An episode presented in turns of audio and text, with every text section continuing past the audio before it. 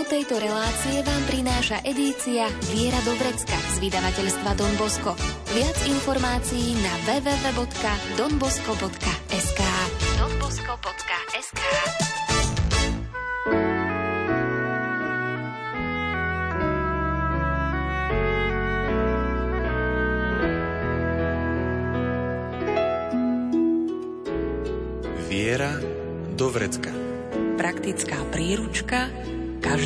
kresťana.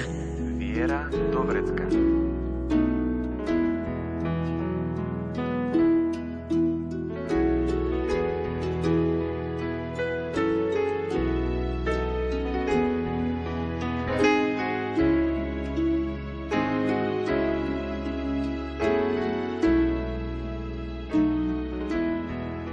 Súčasnosti je už k dispozícii veľa kníh, článkov a rozhovorov, ktoré rozprávajú o živote pápeža Františka. Poznáme ho dostatočne? Vieme už, kto je ten muž v bielom, ktorý sa večer 13. marca 2013 objavil na balkóne pred zástupom zhromaždeným na námestí svätého Petra? Čo prežil počas svojho života a aké má skúsenosti? Prečo nám stále opakuje, aby sme pamätali na chudobných? Nie len o tom nám v nasledujúcich minútach porozpráva Salesián z komunity na Miletičovej ulici v Bratislave Don Marian Peciar. Pridáme hudbu podľa výberu Diany Rauchovej. O zvukovú stránku sa postará Peter Ondrejka. A pohodu pri rádiách vám praje Andrá Čelková.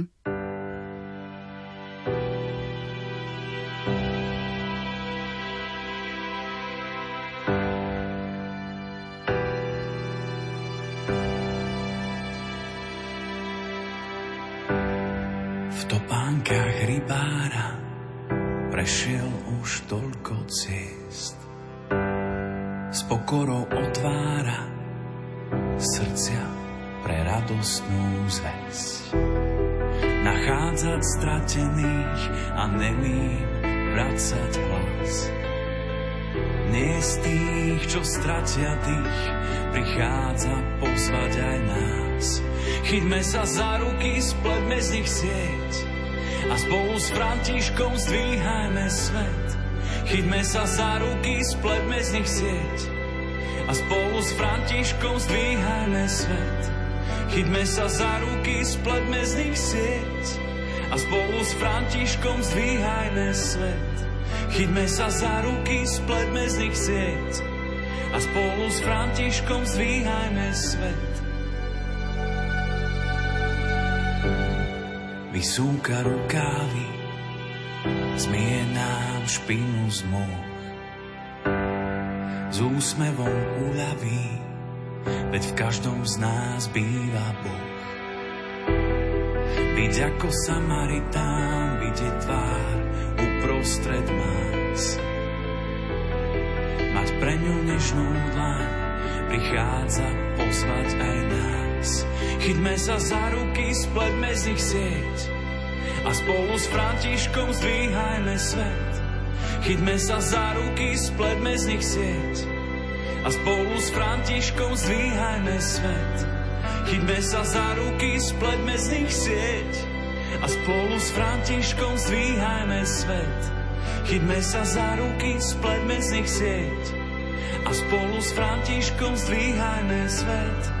Chytme sa za ruky, spletme z nich sieť a spolu s Františkom zdvíhajme svet.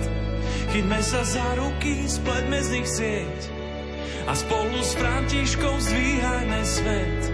Chytme sa za ruky, spletme z nich sieť a spolu s Františkom zdvíhajme svet. Chytme sa za ruky, spletme z nich sieť a spolu s Františkom zdvíhajme svet.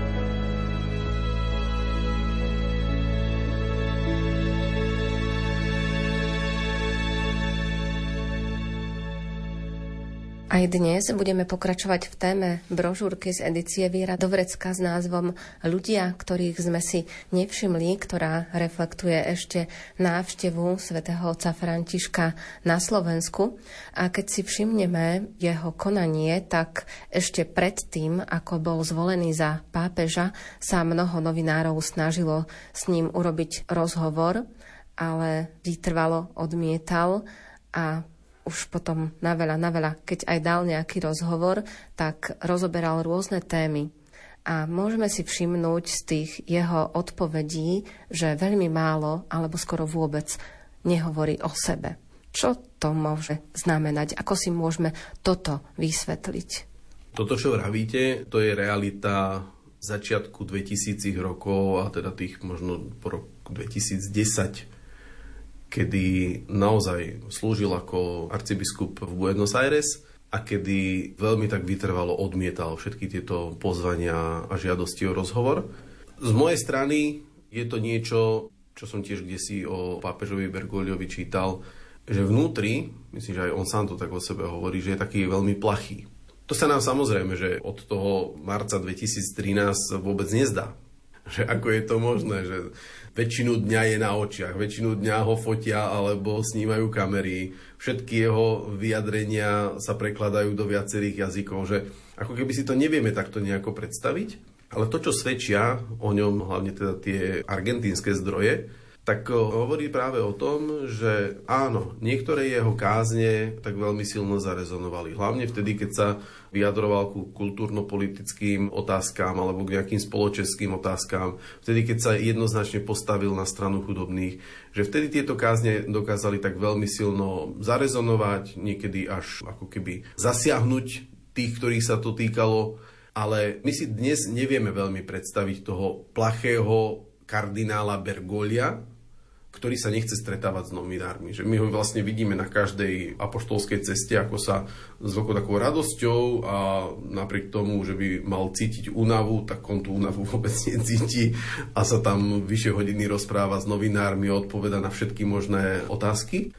Tak e, toto si ako keby nevieme až tak veľmi predstaviť, ale to, čo ste vraveli, tak svedčia o tom viaceré zdroje a konkrétne o tom svedčia tí prví novinári, Sergio Rubin a Francesca Ambrožetiová, ktorým sa vlastne prvým podarilo ho tak nahovoriť, že tak dobre, keď to nebude rozhovor, nemusíte hovoriť o sebe, tak správame to aspoň tak, že budete komentovať úrivky z Evanielia, že to budú také vaše zamyslenia a na veľa, na veľa ho na toto tak nahovorili. A potom teda jasné, že už pri tom rozhovore neodmietol ani iné odpovede na ich otázky a z toho vlastne vznikla v 2008 roku tá prvá kniha, ktorá v španielčine vyšla pod názvom Jezuita. A to sú vlastne ako keby také prvé zápisky, prvé informácie, ktoré sú tak trošku už upratané a kde sa vlastne o ňom dozvedáme 5 rokov pred zvolením za pápeža, že kto to vlastne je Jorge Maria Bergoglio. Za posledný rok aj niekoľko mesiacov zažívame vojnu na Ukrajine príjmame utečencov. Predtým niekoľko rokov sme prežili utečeneckú krízu, keď množstvo ľudí prichádzalo do Európy a spätne, keď si zoberieme ešte z minulosti, tak naši predkovia taktiež zažívali niečo podobné, keď ľudia zo Slovenska museli odísť aby mohli uživiť svojich blízkych, tak odchádzali do Spojených štátov amerických alebo do iných krajín. A niečo podobné zažíval aj svätý otec František, keďže aj jeho rodina pôvodom z Talianska musela odísť do Argentíny a v podstate pred jeho očami zažíval tú situáciu migrantov. On sám je už ako keby ďalšia generácia, že vlastne utekali jeho rodičia spolu so starými rodičmi. Aj tam je zaujímavý ten dôvod, že vlastne utekali preto, aby mohli byť ako rodina spolu vlastne starí rodičia, Jorge Maria Bergolia, už mali svojich bratov, sestry v Argentíne a tí, keď videli, že sa im tam teda darí a že teda je to tam v pohode, tak hovoria, nechajte to tak a poďte. A toto je naozaj také veľmi silné, my to vidíme aj v rámci Salesiánov, že Don Bosco tiež koncom 19.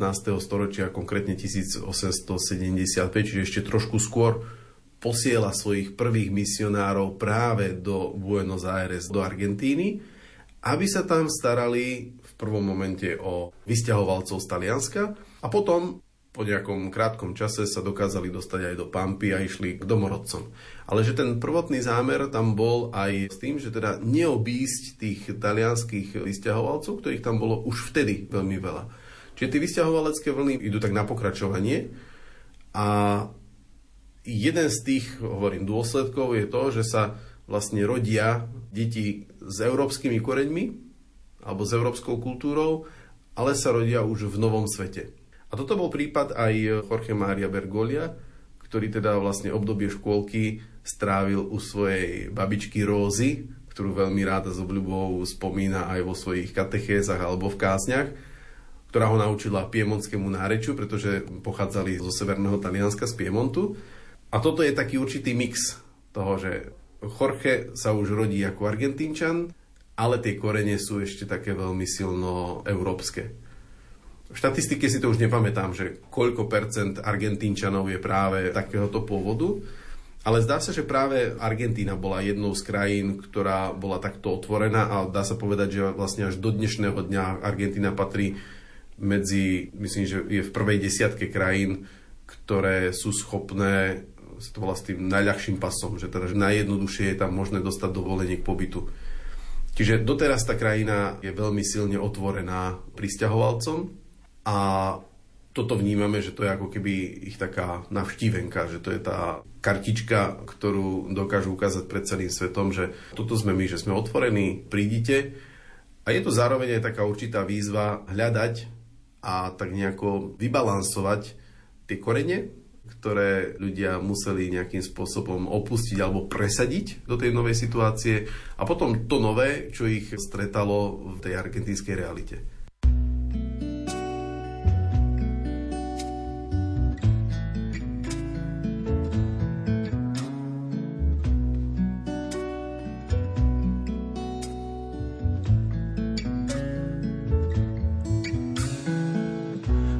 Dnes plný piatých kolies, no kto o tom niečo napíše?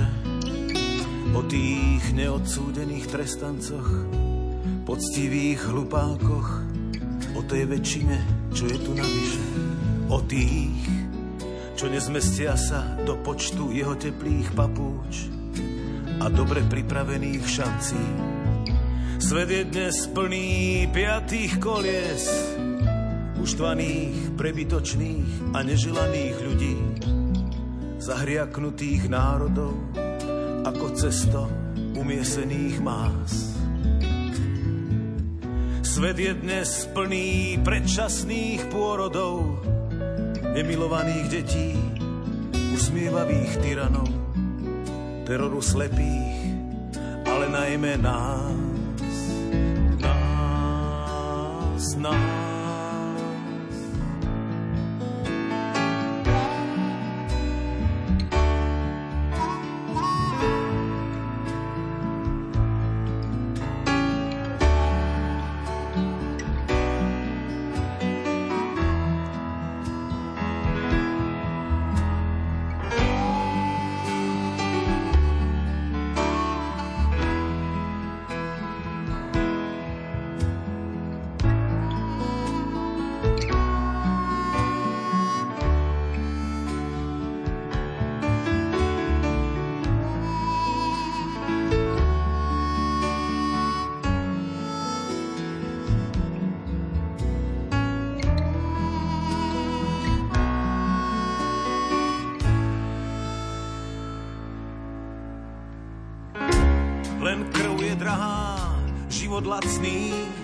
Zábavu tu majú len oplani a blázni.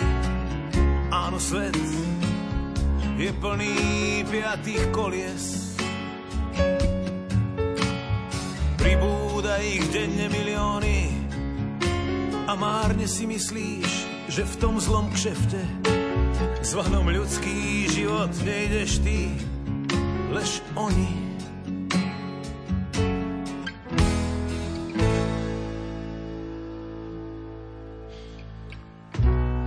Svet ťa stokrát denne o opaku presvedčí a odpínka, ak ide o vec. Aby si si uvedomil, že nemáš žiadnu šancu v dobe piatých kolies.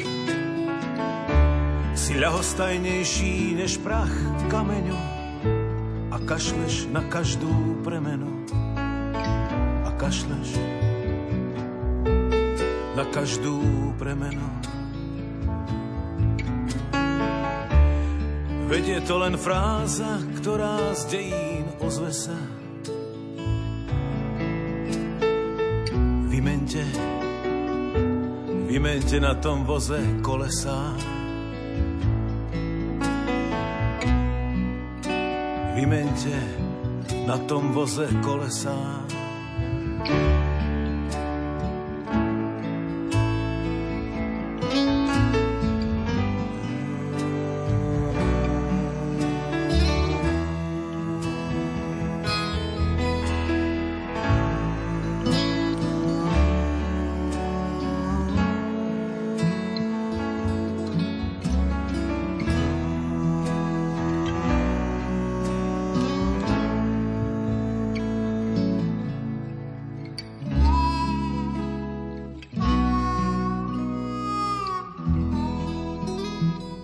Už v detstve aj vo svojej mladosti Jorge Mario Bergoglio zažíval rôzne situácie, ktoré ovplyvňovali aj samotnú Argentínu. Ono sa zvykne hovoriť, že deti alebo mládež to až tak nevníma, ale v skutočnosti je to tak, že oni to veľmi hlboko vnímajú. Čiže aj toto v ňom zanechalo také určité stopy, že sa orientoval práve na tú pomoc chudobným. Myslím si, že je pre nás veľmi také dôležité, aby sme mali pred očami nielen našu históriu a naše dejiny, ale aby sme dokázali navnímať aj to, že akým spôsobom žili ľudia aj v iných krajinách. Že my môžeme mať napríklad na obdobie druhej svetovej vojny rôzne názory a môžeme mať na to rôzne pohľady. Väčšina z nás už nie teda osobne, ale sprostredkovanie buď teda z nejakých médií alebo zo svedectiev našich starých rodičov, ale vojsť do situácie, konkrétne v tomto prípade Argentíny a do tých rokov, ktoré boli z dnešného pohľadu také pomerne náročné, pretože v čase, kedy bol Jorge Maria Bergoglio mladým kňazom alebo študentom, tak to bolo práve obdobie po druhej svetovej vojne, do ktorej síce Argentína nebola konkrétne zatiahnutá, ale tie dôsledky pocitovala, lebo to bola svetová vojna. Vidíme a vnímame to, že tá situácia v Argentíne nebola stabilná a že tie nejaké také volené demokratické vlády sa striedali s vojenskými chuntami, ktoré sa dokázali postarať o prevraty. A myslím si, že aspoň tak v skratke tú takú určitú históriu alebo takú historickú kartičku a konkrétne Argentíny si potrebujeme tak predstaviť a potrebujeme ju mať pred očami, pretože si sa pýtali na mladosť a na detstvo, tak pre každého človeka detstvo a mladosť sú neopakovateľné. A nech by tá vonkajšia sociálno-politická situácia bola akákoľvek, tak vždy to budú tie najkrajšie roky života podľa všetkého detstvo a mladosť pre každého človeka je to najkrajšie obdobie, ktoré zažil. S priateľstvami, s prvými láskami a s tým, ako objavuje svet mladý človek, ako o ňom sníva, že kým bude, čím bude, ako prispieje a čo zmení, tak už nech by história akokoľvek hodnotila to obdobie, tak pre konkrétneho mladého človeka je to vždy niečo veľmi krásne. Ja sám som to zažil na misiách v Rusku, kde teda rozprávajúc sa s ľuďmi o ich mladosti, tak to bolo vtedy obdobie Sovietskeho zväzu. No a teda my máme o ňom pomerne jasnú predstavu, že čo to všetko bolo a čo sa všetko nedalo a, a čo sa dalo inak. Ale pre tých ľudí, obdobie pionierov a budovania Sovietskeho zväzu, tie letá na pracovných táboroch, ktoré teda neboli nútené, ale boli tak veľmi silno odporúčané, že toto všetko ich naplňalo do takej miery, že ja som po istom čase a po niekoľkých rozhovoroch s nimi musel naozaj uznať, že pre vás toto bolo to obdobie, to najkrajšie obdobie, že toto bolo obdobie vašej mladosti, inú mladosť nebudete mať. A napriek tomu, že to bolo obdobie mladosti v Sovietskom zväze, na ktoré teda ja som mal úplne iný pohľad predtým, než som tam prišiel, tak ja sa môžem z toho iba tešiť spolu s vami. Lebo tí konkrétni ľudia napríklad v Jakutsku nemali možnosť zažiť svoju mladosť na Slovensku, v Čechách alebo v Nemecku. Zažili ju tam a nikto im ju nevezme. Čiže v tomto duchu aj tá mladosť, aj tá politická nestabilita a potom neskôr aj ekonomická nestabilita Argentíny, že vplývajú na Jorge Maria Bergolia, ale nedokážeme povedať, že či to vplýva veľmi silno negatívne alebo pozitívne, že je to jeho história, mal skúsenosť aj s chudobou, s vysťahovalectvom, Ale musíme zároveň povedať, že ich rodina nebola chudobná. Že dokázali sa živiť naozaj poctivou prácou, boli, my by sme dneska povedali, podnikatelia a napriek tomu, že aj taká hospodárskej kríze potom im nevyšiel ten biznis, ktorý mali tak severovýchodne od Buenos Aires, tak potom rodičia prešli do samotného hlavného mesta. Otec myslím, že bol nejakým, nejakým úradníkom, alebo teda, že už potom túto podnikateľskú cestu zanechali ale že nepatrili k nejakej chudobnej vrstve obyvateľstva, ale vždy teda mali pochopenie preto, že tá situácia môže byť taká veľmi nestabilná.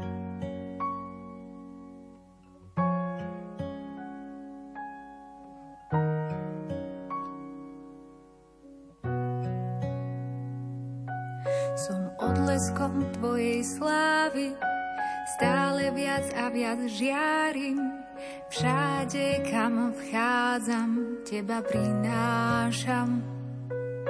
Staré ja nespoznávam, mení ma tvoja sláva. Každý vníma, že si vo mne ty. Druhý vidia vo mne Krista ja nie som viac tá istá. Tebe nič nie je nemožné.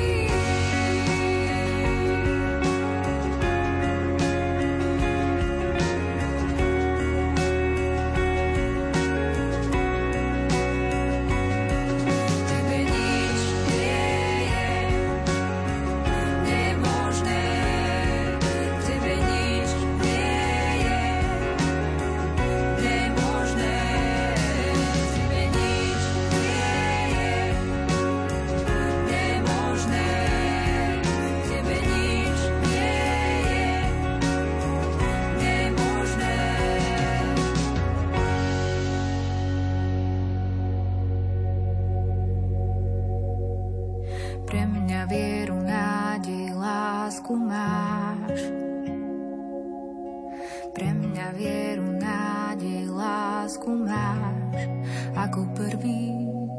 Pre mňa vieru, nádej, lásku máš. Pre mňa vieru, nádej, lásku máš ako prvýkrát. A dá sa v živote mladého Chorcheho nájsť možno moment alebo aj viacero momentov, kedy si tak viac začal uvedomovať tú potrebu pomáhať tým chudobným, kedy sa ho tá chudoba až tak veľmi dotkla, že pocitil tú veľkú túžbu, že títo ľudia potrebujú pomoc? Ja osobne nemám vedomosť o tom, že by bol členom nejakej skupiny svätého Vincenta de Paul a že by teda chodil pomáhať chudobným a že by ich krmil alebo takto. To, čo tak nepriamo vieme povedať, je to, že sa ho pri jednej svetej spovedi veľmi silne dotýka téma milosrdenstva, ktoré on sám zažíva na vlastnej koži. A on sám to popisuje, že to je ako keby začiatok jeho duchovného povolania. Napriek tomu, že sa teda rozhodol pre štúdium chémie a nejaký čas sa venoval aj tomuto, tak potom predsa len prichádza rozhodnutie začať formáciu u jezuitov a nastúpiť na cestu duchovného povolania. Čo teda mravím, že je to ako keby tak nepriamo potvrdenie toho, že tá otvorenosť a to slúžiace povolanie pre neho malo veľký význam a že ho rozpoznal aj v tej rovine toho plánu so svojím životom, že teda kým chcem byť, čím chcem byť, na čo si ma Pán Boh pripravuje, tak to rozpoznal práve tak, že sa stáva vlastne v 60. rokoch, sa stáva študentom seminára a mladým jezuitom vo formácii. A potom neskôr, keď v Argentíne sa prejavila tá chudoba, tak aj cirkev bola taká, že cítila potrebu zaujať určité stanovisko aj z toho teologického hľadiska, čo všetko tam rezonovalo a čo všetko tam musel vnímať Jorge Mario Bergoglio v tejto súvislosti. Toto bola jedna z vecí, ktorú som nechcel tak nejako obísť pri tom profile Jorge Maria Bergolia, pretože pre nás, Európanov, pohľad na 60., 70., 80. roky a na Latinskú Ameriku je veľmi silne spojený práve s teológiou oslobodenia. Aby som to tak nejako jednoducho a v skratke vyjadril, tak by som povedal, že ako keby viacerí kňazi aj biskupy, teológovia hľadali odpoveď na to, akým spôsobom priniesť evanelium tým ľuďom, ktorí žijú v týchto takých nie zrovna najlepších podmienkach ekonomicko-sociálnych. A mnohým sa zdalo, že niektoré tézy, ktoré prinášal marxizmus, že boli totožné alebo boli veľmi podobné s evanieliovými vyjadreniami. A preto sa ako keby snažili o také prepojenie toho, čo hovorí Evangelium a čo hlása marxizmus, pretože aj teda vo viacerých krajinách Latinskej Ameriky, že teda nielen na Kube, ale teda aj vo viacerých krajinách Latinskej Ameriky boli obdobia, kedy komunizmus a socializmus bol prítomný. A toto sa odráža aj v tom pastoračnom prístupe, kde teda viacerí z predstaviteľov tejto teológie oslobodenia sa vlastne neštítia použitia aj násilia na to, aby sa situácia utláčateľov a utláčaných zmenila. A v tomto vidíme, že teda Jorge Maria Bergoglio sa nezúčastňuje, pretože v tomto má tak pomerne jasno. A dokonca by sme mohli povedať, že v samotnej Argentíne sa vyprofilovala ako keby taká použiť slovo odnož je asi také trošku silné, ale ako keby taká frakcia tej teológie oslobodenia, ktorú voláme teológia ľudu. A práve toto také určité odlíšenie teológie oslobodenia a teológie ľudu je potrebné navnímať aj z pohľadu viacerých novinárov, ktorí hľadali práve také určité zádrabky alebo takú určitú nekonsistentnosť vo formácii alebo vo vyjadreniach Bergolia. A on sám to aj cítil a myslím, že raz to aj tak pomenoval, že teda môžete si myslieť, že toto, čo ja vám vravím ako biskup, že to isté hovoria aj komunisti ale pritom to, čo vravím, je čisté evanelium. Čisté evanelium a nič viac. Čiže tá podobnosť, alebo tie vonkajšie formy boli často veľmi také akoby podobné, ale z druhej strany musíme vždy tak jasne povedať, že Bergolia viacej formovali tí teológovia alebo kamaráti, kňazi, niektorí biskupy, ktorí boli v Argentíne viacej orientovaní týmto smerom teológie ľudu, kde práve, a toto je taká základná myšlienka tejto teológie ľudu, že je to práve Boží ľud, čiže tí najchudobnejší, ktorí dokážu vo svojej existencii zjavovať, by som povedal, kultúru národa. Čiže nebolo to niečo také veľmi abstraktné a práve to, čo ich tak poháňalo, bolo to, že aby dokázali teológiu a pastoráciu tak priblížiť. Že aby to nebolo, že teologické princípy a nejaká debata teológov bude na akademickej úrovni a pastorácia si potom pôjde nejakým svojim životom, ale sa snažili čím viacej priblížiť tie teologické princípy do konkrétnej práce s ľudom, Ba dokonca by som povedal, že v niektorých prípadoch to ako keby tak obrátili, že je to práve ten Boží ľud, ktorý nám ukazuje a osvetľuje niektoré teologické princípy. Takže možno tak v skrátke. Bola to časť, ktorá je taká pomerne aj taká zložitá, lebo že predsa tá teológia to je trošku iný jazyk než ostatné žánre ale viem si teda predstaviť to, že kto by mal potrebu sa dočítať niečo viacej o teológii ľudu, hoci nám v Slovenčine to znie možno tak akože tak trošku socialisticky, že teda, že čo to za ľud a, a, a tak. A ja som mal s tým trošku problém, že ako to tak správne preložiť, že to nebol ani národ, to nebol ani ľud a to zase pochopenie ľudu z tých socialistických čias máme také trošku pokazené ale práve to, že aj v cirkvi, v kostoloch používame ten výraz Boží ľud, tak v tomto sa mi to tak najviacej priblížilo k tomu, čo chápeme pod tou teológiou ľudu v tom argentínskom vydaní.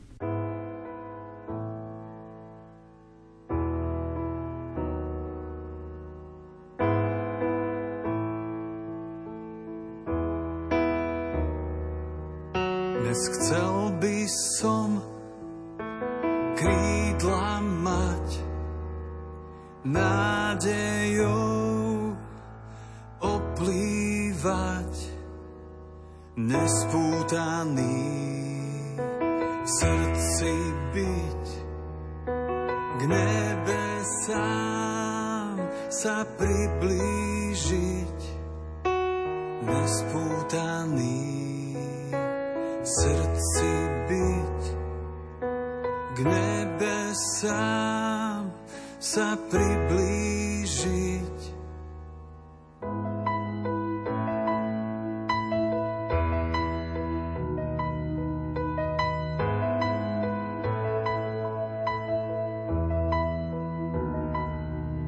Dnes chcel by som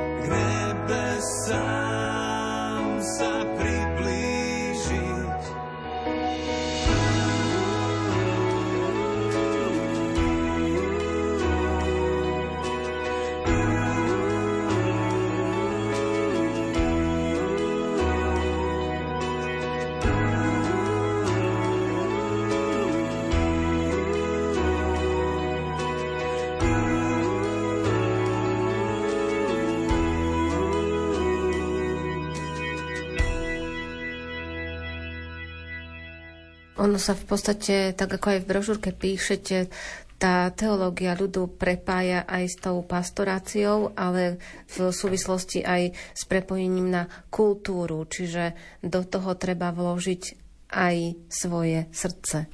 Určite áno. A to, čo vidíme u Bergolia, je to, že vždy, keď hovorí o ľude, tak vždy má na mysli tých svojich najchudobnejších že vždy má také jasné povedomie, že kto sú tí ľudia, ktorí sú mi zverení, že on nerieši nejaké teoretické otázky alebo nejaké politické zásady. Ale vždy má jasné vedomie, že teda toto sú ľudia, ktorí sú mi zverení a v nich hľadám najmä tých najchudobnejších, na nich najviacej myslím a vďaka tomuto ten pojem ľudu pre Bergolia má vždy meno a priezvisko.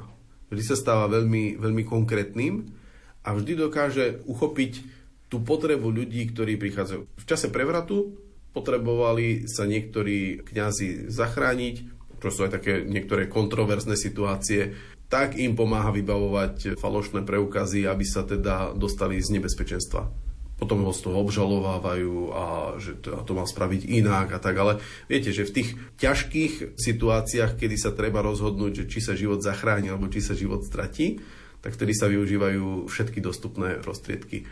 Tak ako vieme a máme svedectvá o viacerých biskupoch alebo kňazoch, že počas druhej svetovej vojny pomáhali mnohým Židom aj, aj za cenu možno nejakých klamstiev alebo presne že falšovania dokladov tak niečo podobné vnímame aj v živote Bergolia, že teda zažil niektoré situácie, ktoré boli hraničné, kde išlo naozaj o život a toto ho iba utvrdzovalo v tom, že áno, ja budem vždy na strane tých, ktoré najviac potrebujú. Svojich najlepších kňazov vyčleňoval na pastoráciu v tej dieceze, arcidieceze Buenos Aires, vyčleňoval na pastoráciu práve v tých okrajových štvrtiach, kde ľudia častokrát žili v barakoch, kde žili No naozaj, my by sme to dnes prirovnali v našom ponímaní v životu v romských osadách. Mám priateľa, ktorý žije v Argentíne, tak som sa ho pýtal, aj keď som písal tú brožúrku na to, že, teda, že ako to tam vyzerá teraz, tak mi to presne potvrdil, že aj doteraz to centrum mesta a takéto širšie centrum, že je veľmi čisté, veľmi usporiadané a tak ďalej, ale stačí prejsť hodinku, hodinku a pol cez mesto sa previesť hoci ktorým smerom, tak človek sa dostáva práve do takýchto štvrtí, ktoré teda volajú Villas Miseras, do tých predmestí, kde keď som to videl na fotkách alebo na videách, tak naozaj, že je to niečo veľmi podobné a porovnateľné s osadami na východe, kde teda naozaj môžeme vidieť, že tí ľudia žijú v biede, žijú v takej veľmi nestabilnej sociálnej situácii a mnohí z nich to riešia tak, že z tohto prostredia každé ráno vychádzajú a idú si zarobiť na chlieb do toho bohatšieho centra. A potom sa teda večer vracajú. A Bergoglio toto vníma ako biskup, ako arcibiskup.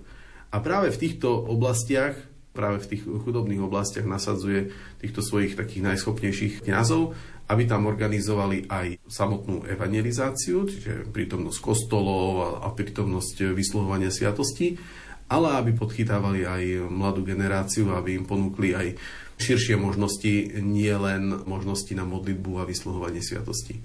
Dokonca som kde si čítal, že na základe nejakého sociologického prieskumu sa dozvedel, že vzdialenosť, ktorá je teda bežná pre človeka, je nejakých, ja neviem, 1 alebo 2 kilometre a že teda ďalej už len ťažko sa pešo dostane, tak pozbudzoval svojich kňazov, aby teda zakladali také ako keby filiálky práve na vzdialenosť, ktorá je dostupná pre ľudí. A že aj keď tam nebude kaplnka, alebo keď tam nebude kostolík, no tak si prenajmite nejaký priestor, nejakú garáž, alebo nie, niečo také, kde by ste sa s tými ľuďmi mohli stretnúť, len aby to posolstvo viery im bolo dostupné.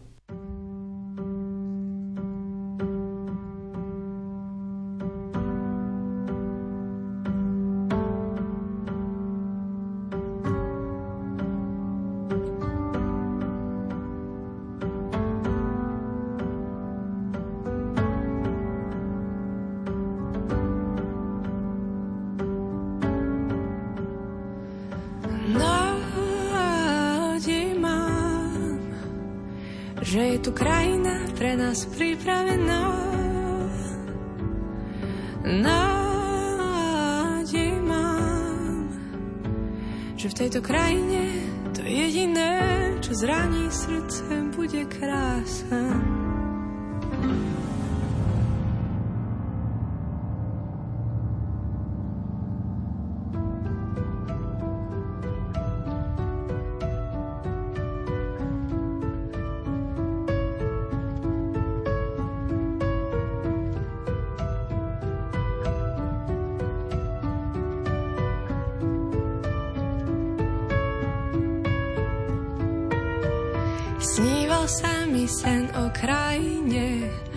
Pokoj tečie prúdmi.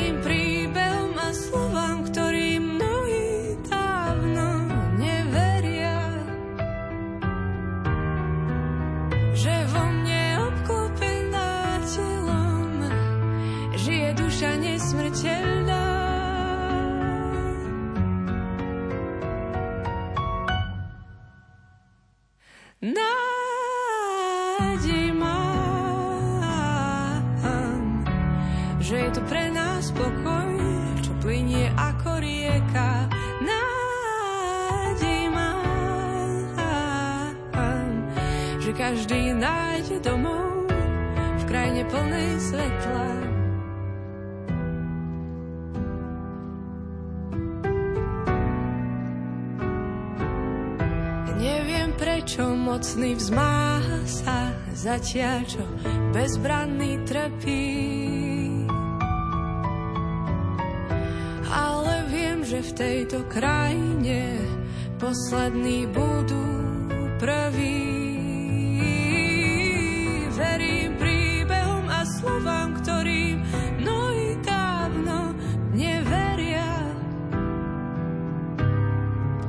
Že všetky naše cesty svetom sa šťastne končia.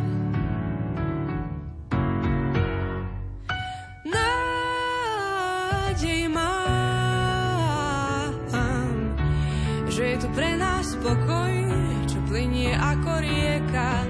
Nádej mám, že každý nájde domov v krajine plnej svetla.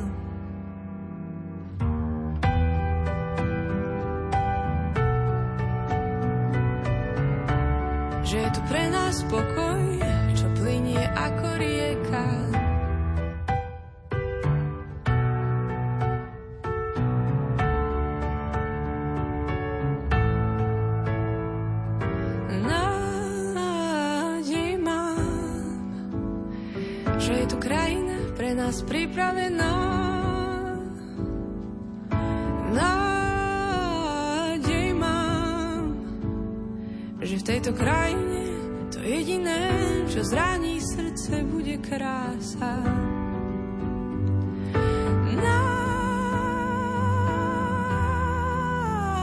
Nádej mám, že je tu pre nás pokoj, čo plinie ako rieka. Nádej mám, že každý nájde domov v krajine plnej svetla.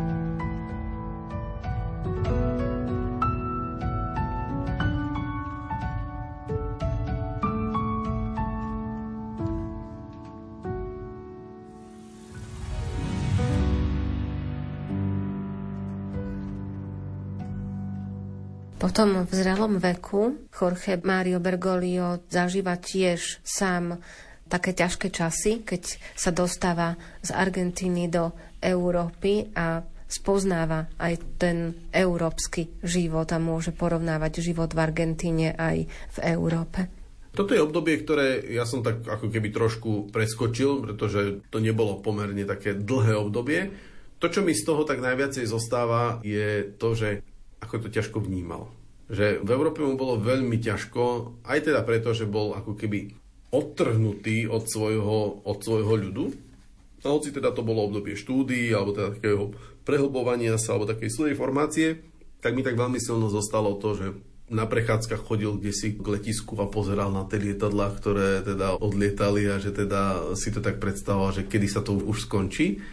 Že teda toto bolo jedno z takých ťažších období, ale mne to opäť vraví o tom jeho srdci pastiera, ktorý chce byť vždy blízko tých svojich ľudí, tých svojich e, ovečiek. A no, nejakým spôsobom to potom prežil, alebo teda skončilo sa toto obdobie. Čo vieme, že viacerí ľudia zostali z tohto európskeho pobytu aj takí potešení, alebo teda, že zostal s nimi v kontakte. Vieme potom, keď bol v Kordobe na severe Argentíny, tak bol v kontakte s reholnými sestrami, ktoré mu poslali nejaký taký štedrý milodár a on ho hneď použil pre chudobných. Čiže z jednej strany, áno, bolo mu, bolo mu tu ťažko, ale určitým spôsobom vzťahy dokázal budovať aj tu na v Európe. Ale v Kordobe napísal aj dve knihy, ktoré vysvetľujú práve aj tú jeho spiritualitu. Čiže bolo to také obdobie, kde môžeme už vidieť, čím všetkým si prešiel a čo všetko chce odovzdať, aj keď v tom čase ešte nie ako pápež, ale ako významný človek. Toto je také zaujímavé, že tie dva, dva roky, ktoré strávil na severe Argentíny, sa niesli v takom veľmi jednoduchom reholnom živote, že teda bol členom reholnej komunity, bol tam vyčlenený ako spovedník. Nebudem teraz rozoberať všetky tie úvahy, ktoré idú popri tom, že prečo sa tam dostal a za čo sa tam dostal, že to, na to asi nedostaneme nikdy odpoveď, ale presne tak, ako vravíte, že to, čo vieme a to, čo vidíme, že bolo ovocie týchto rokov, tak to je to, že on vychádza z týchto rokov taký veľmi posilnený, a upevnení vo svojej viere a vo svojom modlitbovom živote a tak ďalej. Zostávajú z toho viaceré spomienky, ako dokázal pomáhať a byť na strane chudobných. A presne tak, že tá jeho činnosť bola nielen v tom, že čítal, ale aj publikoval. Že publikoval takú pomerne rozsiahlú knihu, takú zbierku úvah o nádeji. A druhé dielko, ktoré je také oveľa útlejšie, ale možno, že oveľa také viac dôležitejšie, tak to sú práve také jeho úvahy o skazenosti a o hriechu. A v tomto práve vysvetľuje ten základný princíp, že aký je rozdiel medzi hriešnikom a skazeným človekom. Že keď sa hriešnik prizná k svojmu hriechu a keď poprosí Pána Boha o odpustenie, tak to je niečo úplne iné, ako keď je človek skazený no to teda v taliančine alebo v španielčine hovorí, že korotto. No a to väčšinou takýmto slovom označujeme mafiánov, alebo jednoducho takých z nášho pohľadu už takých ťažkých priestupníkov. A preto to slovo skazený, alebo ten preklad slova skazený, že to nie je iba v nejakom morálnom alebo teda sexuálnom charaktere, ale že tá, tá skazenosť je práve v tom, že tento človek nikdy nie je schopný priznať si to, že som spáchal hriech. A práve v tomto sa nesie tá základná úvaha, taký ten základný pohľad na človeka, Bergolia, že môžeš spraviť hociaký hriech, ale keď si ho priznáš a prosíš o odpustenie, tak to je to, čo chce Boh. A keď nie si schopný si ten hriech, hriech priznať, tak vtedy môžeme hovoriť o tom, že ty si skazený človek. A to, čo na tom e, skazenom človeku Bergogliovi vadí ešte viacej, čo mu prekáža, tak to je to, že sa tvári ako svetec, že sa tvári, že všetko je v poriadku, že častokrát to môže byť náboženský človek, človek, ktorý žije svoju vieru, ale že žije tak veľmi falošne a dvojtvaro. Čiže toto sú tie úvahy, ktoré ho tak e, viedli k tomu, aby to dal, dal na papier a dokonca som našiel aj teda v španielčine tie dielka, ktoré boli vydané.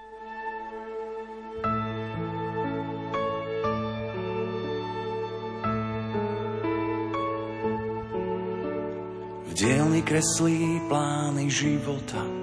Stačí sen na všetko, sa zamotá. Ceruskou mu do nich kreslí Boh. Chcel len ženu, teraz chráni dvoch. Kamen, to je ťažký kaliber, tuší, že láska nemá na výber. Zdolá sedem morí aj zákon, lebo srdce je viac ako on. Jozef, muž do dažďa, silné paže a pláž mu postačia.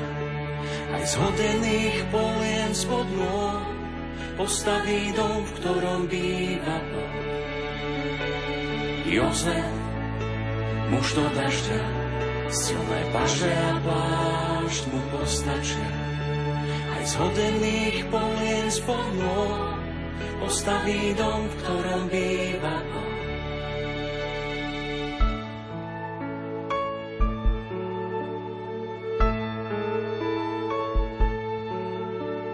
Držia sa za ruky on a žena túžia vidieť jas Betlehema aj keď každá z brán je zavretá, svieti im na slame svetlo sveta. Aniel ten ochranca od veky, čo vo sne nehlási len úteky.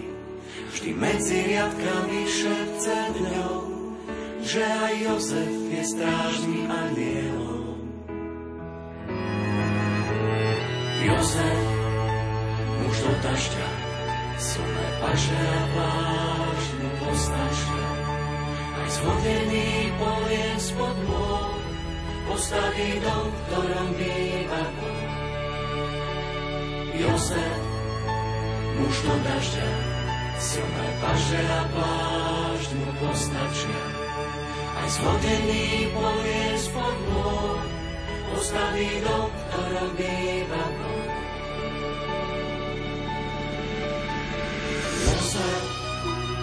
Dažďa, silné paže a plášť mu postačia.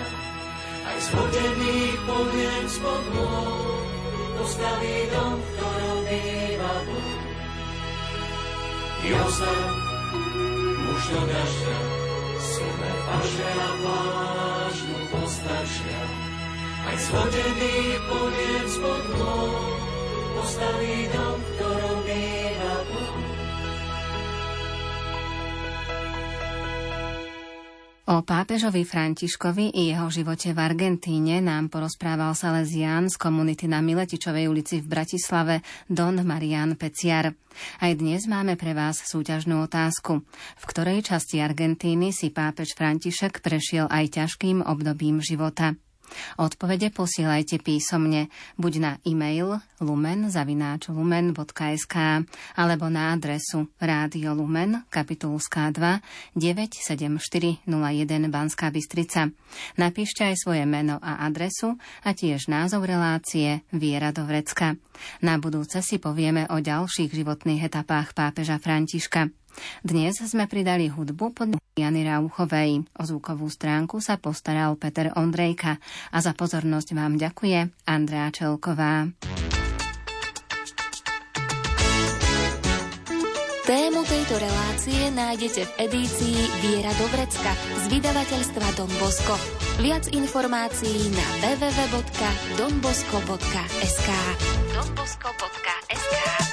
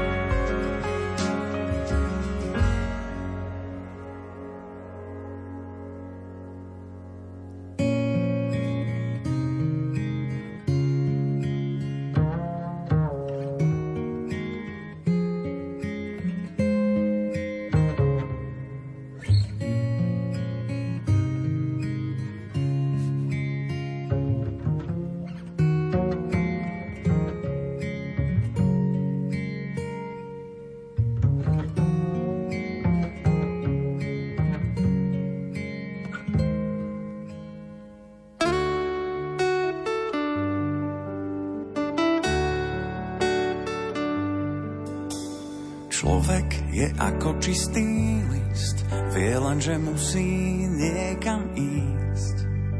Od prvého dňa a miesta, kam sa pozrie samá cesta. Sprvo ti sa točí v kruhu, skončí púť a začne druhú. Musí toho sám veľa prejsť, kým neobjaví krásu ciest. Navzájom sa vo vetre nezme, veď všetci sme stále na ceste. Čo nekončí za veľkým kameňom, všetky cesty vedú k prameňom. Navzájom sa vo vetre nezme, veď všetci sme stále na ceste. Čo nekončí za veľkým kameňom, všetky cesty vedú k prameňom. Tam, kto si máva schodníka, šatku núka Veronika. Keď pálava tlačí k zemi, kríž vláči Šimon z Cyrény. Každý, kto už míle meral, ako hľadač vzácných perál, pochopil, že sú na dosah, keď ich našiel v ľudských očiach. Navzájom sa vo vetre nesme, veď všetci sme stále na ceste. Čo končí za veľkým kameňom, všetky cesty vedú k prameňom.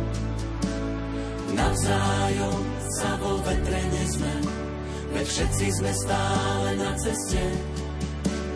Čo nekončí za veľkým kameňom, všetky cesty vedú k prameňom.